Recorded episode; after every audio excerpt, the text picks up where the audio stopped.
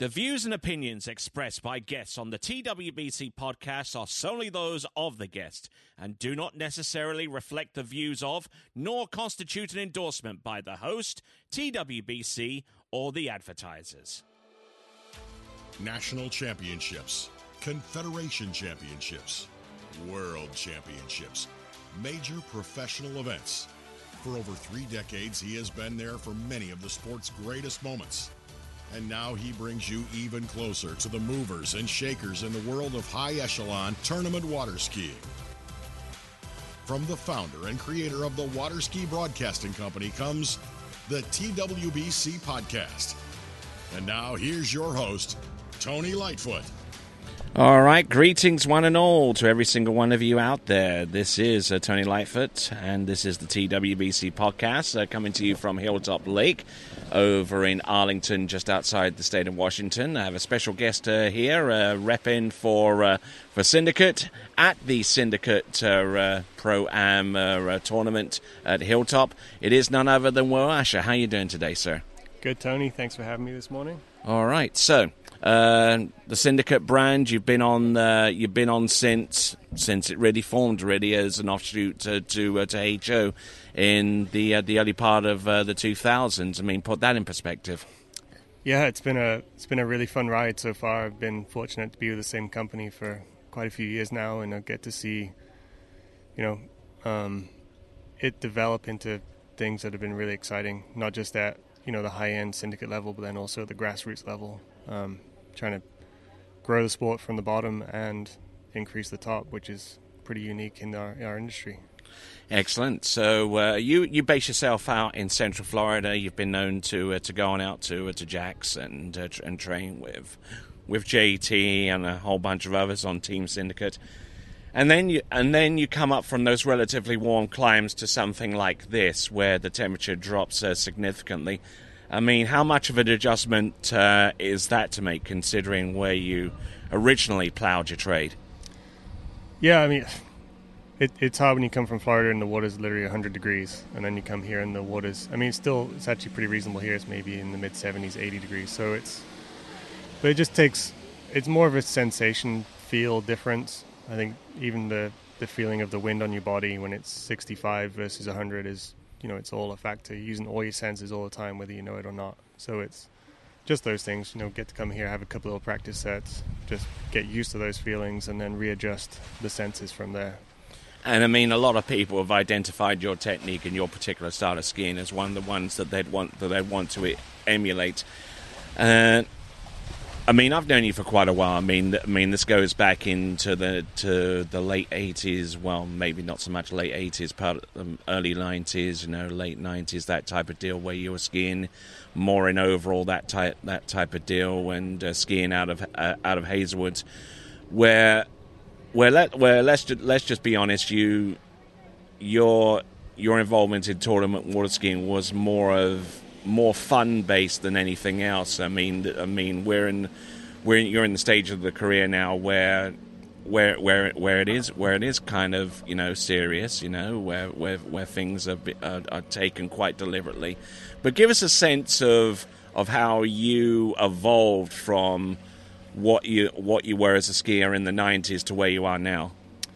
Yeah, I think the hard part of trying to be good at something is that sometimes it drains the fun out of it so it becomes a job it becomes serious it becomes you know you got to do a b and c to get the result um, as a kid you're just out there having fun and that's you know normally when you make the biggest progress is when you're out there having fun so um, you know i'd say probably five six years ago it was pretty dark time it was pretty stressful it wasn't going very well i was you know i was on the I'd always call it the win lose roller coaster. So everything revolved around what happened on Sunday, and if it didn't go well, I'd be on the downslope. If it went well, I'd be on the upslope. But I mean, it became pretty evident. Um, you know, my wife helped me with that, Nicole. She's like, you know, when you ski great, it's fine. You know, you, are good. But then if it doesn't go your way, you can, you know, life's not easy for you. So it, I'd say over the last several years, it's been I've kind of taken myself off the win lose roller coaster. What happens on the weekend is a result of, and I, I really enjoy the process.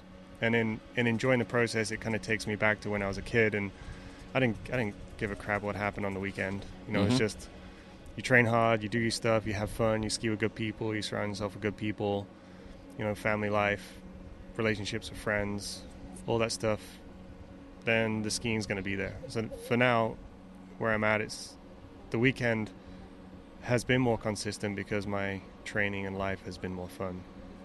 Good, good.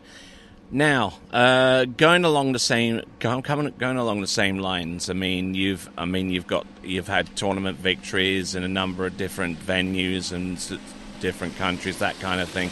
I mean, it's basically hard, hard to think back at a at a, potent, at a, at a tournament that you haven't really won during the course of your career. I mean, we're talking like Moomba Masters and and, and, and other events that are held on a regular basis, the mat, the Masters uh, in, over in Callaway Gardens and, and that type of deal. Yeah.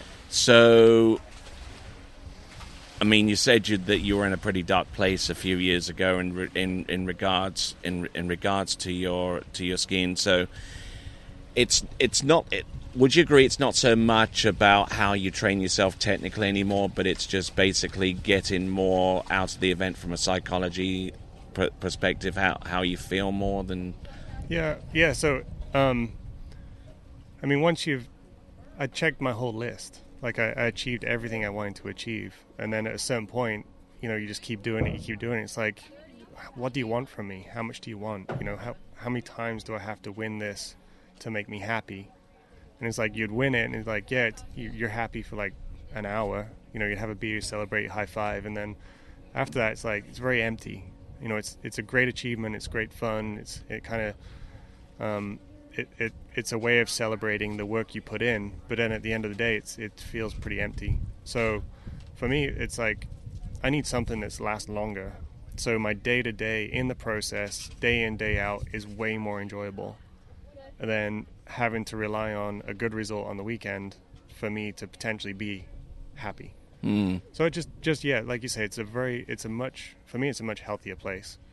Um, I see it with a lot of other people. I know, um, you know, listen to some podcasts with some of the top athletes, like Jonny Wilkinson from English Rugby. Yeah, I know Jonny. He did, he did a really good podcast with, um, uh, I can't remember, uh, is, is an English group of guys that do a podcast, like performance podcast or something. He was okay. talk, he was talking about the same stuff. So he, you know, he was depressed. He, you know, went through a dark time, and you know, he's the, one of the most winningest rugby players of all time. But yeah, he was. It, he captained England to the to the World Cup. Yeah, he's a legend, right? But then at the end of the day, no one knows. But he has these. You know, he's not happy inside because at a certain point, the, the the idea of doing it when I was a kid was awesome, and it was there, and I did it. But then once you've done it once or twice or three times or four times or five times, eh, it's it's like different. You know, like you're you're almost progressed out of that being exciting because it's not new, it's not fresh. And I don't want to sit here and sound unappreciative or like try and um, say other people that are skiing that's not a really great thing or a thing to strive for. But it's personally, it wasn't healthy to then always chase that, right? So it's it's just about you know stuff's happening in the sport, and then it's it's like I want to have a happy life.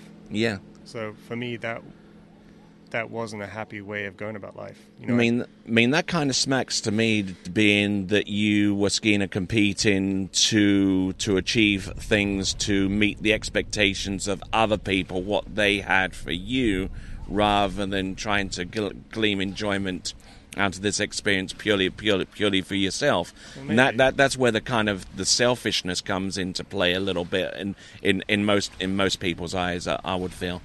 Maybe, but then I, I, don't. I've never had anyone. My my parents have always been great. My family, my wife, you know, everyone has always, have never put that pressure on me. Like you've got to win. It's always been from me putting the pressure on myself. Like I had that expectation of myself of going out there on the weekend. You got to win. You got to do this, and then you'll be happy and life will be good. Um, but it's it's not it's not a great place to be.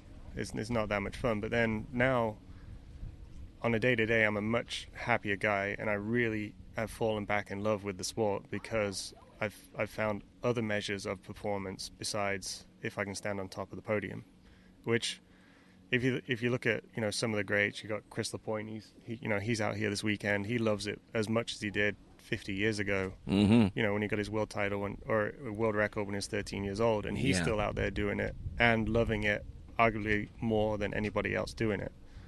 So that's that's kind of the examples I tried to look at and you know, Nicole, she always pushed me. It's like you've you got to do other things besides skiing because maybe it won't always be there. So I'm always consider myself the jack of all trades, master of one. So I, I want to be Mm. good at like a ton of things. Yeah. And then sure, I'm you know mastering water skiing is one of my things, but I want to how good can I be at 20 other things? So then on any given day, if I want to go out and bike 100 miles with my buddies, or if I want to go snow skiing with somebody and you know Just- kind of climb up somewhere and go off this random slope that's over there. You know, I want to be able to do all that stuff. You know, that sounds more whole of a life than. Whereas in the past, it'd be like, no, I can't do that stuff because maybe on Sunday I won't get the win. Sounds like to a lot of people they they're probably listening to this and like thinking, okay, this is very very akin to like a work life balance that, that a lot a lot of people are trying to strive. Hmm. And you and you've mentioned Nicole a couple of times in in the in the midst of this deal. I mean, obviously she's been vitally important for you to strive between what you do on the water and what, what, what pleasure you take away from that and apply that to whatever else that you that you want to achieve out of life. Yeah, yeah. She, um, I, I was just stuck in my own head, and she and she would laugh about it because I would never want to do something new. But she's like, "You're gonna really enjoy it. Just try it. Just do it. Just try it. Whether it's kiteboarding or I don't know, you, you name the list, CrossFit or you know some Yeah. a lot of the stuff that I have end up doing and really enjoying because she kind of did it first, and then she kind of pulled me, you know, dra- dragged me away to do it as well. So she's she's always had a great balance, and she was always happier with it. So you know, kind of find these examples in your life that are doing it differently. You know, as you were answering that question, that kind of that that kind of brought me back a little bit to an athlete that I'm sure that you know of, Tom Daley, uh, the, uh, The the diver, the diver who's found a little bit of a, of a diversion by actually taking knitting. knitting up. Yeah. I love it. I love it. And he's in his own world, right? Like he's he's like, I don't really care what anyone thinks. This makes me happy. And I mean, could you imagine being at Olympics with the whole country watching you? Like I feel fortunate that um you could say I'm like a celebrity in my own little mind. And it's a very small bubble and I'm so thankful of that. I couldn't imagine leaving here and not not able to go to Starbucks or you know, anywhere to get some food without a million people coming up to you. That would be a horrible existence. So for him, I imagine you know he's pretty famous. He's in a pretty small sport, but he's he's kind of become some sort of a symbol. You know, he's Mhm. He took a lot of press a few years ago, and he's a pretty well-known guy, isn't he? Yeah, indeed. Yeah. So he needs some distractions. Yeah, I mean, I mean, at least he's pretty well known from where we come from, which is which, which is Great Britain, Yeah. and yeah, and Great Britain did pretty well at, at, at the Olympics, you know, and I'm sure all, all of them now have risen to some lo- level of fame or superstardom, you know. So, so, and I mean, And I mean, for for all the fame that you've created for yourself within water sports, within within within tournament water skiing, you know, I mean, you've probably already answered this question to a certain extent, but do you do you kind of wish that it that it received that it received more exposure or any or anything like that, or or, or are you kind of glad that it's that it's that its exposure isn't is creeping up a little bit, but not by a huge amount? Uh, that'd be a double-edged sword, wouldn't it? I, I yeah, I wish it had way more exposure. I, I really do, um, because the sport deserves it. It's um, it's a really great sport. You know, it's really fun to do. Um, people get a lot of enjoyment out. It's healthy. You know, we're outside. I think we're very fortunate to be able to do the sport that we do, and it's a shame that you know millions of other people don't get to experience that. And that you know, it's some of the limitations in our sport and the reason it can't grow. You know, you got to, there's many factors, cost of entry, all those kind of things. But Mm-hmm. it, it, it would be nice if there were millions of other people doing it. Be, the face of the sport would be a lot different. But you know, that's part of what makes this sport cool too. Is that it's very, we're all very accessible. We hang out here, we hang out with everybody, and Oh yeah. you know, people kind of get that access. Whereas if it was bigger, you'd you'd lose that. Now, in this season, probably opposed to a lot of other seasons that have gone by, there are a lot more tournaments now. I mean, I mean, there's this tournament that that is that has existed for a while. there's the California Pro-Am that's coming up, the Malibu Open, the Mastercraft Pro. There's a whole whole bunch. The World Championships are coming up. You know, there are there are there are opportunities now to to show off your skills and and to compete against the world best now than there ha- than there ever have been in the past. You know, but do you think that do you think that, that there's that there's that much more room to grow for the sport in growing more events, bigger events type type deal than than what we're seeing right now, even even even growing since last season? Um, it's hard because you, you, you obviously you want to grow the sport, but then sometimes I don't think you want to dilute the sport. Um, I think there's something to be said about having really focused, good events. Um, and I, I, don't know the I don't know the answer to that really. I think it's great that we have more events. It's more opportunity for people. Sometimes it feels a bit diluted, like there are a lot of events all the time, which, and uh, I'd say the stuff that's happening now with the the water ski, you know, Pro Tour, Pro Tour, water ski Pro Tour. It's it's getting a bit more central. Everyone's kind of getting under the right the same umbrella, and that's going to be huge. You know, if you can you know, you got to kind of look five, ten years down the line, and that's going to be the kind of thing that's going to grow it. You know, we've got to create that package and give people a reason to follow us, really. All right, then. So I've got a couple more questions to you, and first of which, World Championships coming up. Obviously, the the the echelon of all tournaments coming up every every couple of years. You know, I mean, JT and their family are doing a a fantastic job uh, getting that event up and running, obviously. So a big shout out to them. Yeah. But it's been a few years now since you last won your world title. Does that does that kind of grate on you a little bit? With I mean, I mean, even going back to some of the earlier answers that you gave, so so much as what people are expecting you to do at being the skier at your level, and they're like look at your record and like say, last time he's won the world title was like 2009. Mm-hmm. Do, do you feel how, what do you say to on, that? Honestly, I don't care about those people. You if don't? that's what they got to say, I really do not care what they think because they have no idea. Um, it's kind of like I said earlier in the conversation. I'm not. I've won it twice. That's cool. You know, there's lots of people that haven't won it once. Um, sure, would I? Would it be really cool if I got three? It'd be cool. Yeah, it'd be great. It'd be a lot of fun. I'd enjoy it. Um, I get to put three medals on the wall instead of two. but at the end of the day, is it going to make me more happy in five years? Probably not. So it kind of ends. I kind of go back to that first question. Yeah, it gives me something to focus on. It gives me a reason to, to, I don't know. It, it gives me a reason to stick to a particular ski or make a decision.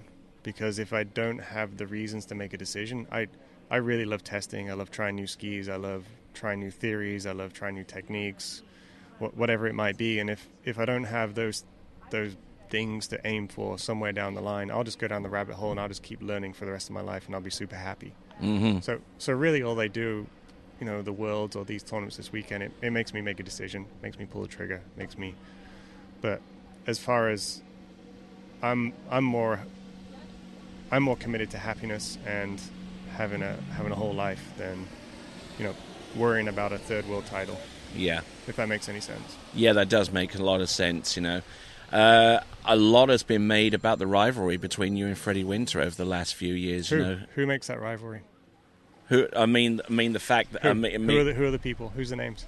I, I, I, I won't say specific specific names, but I mean, I mean, It's- the, not- so I'm just saying it's not me. It's So not- It must be somebody.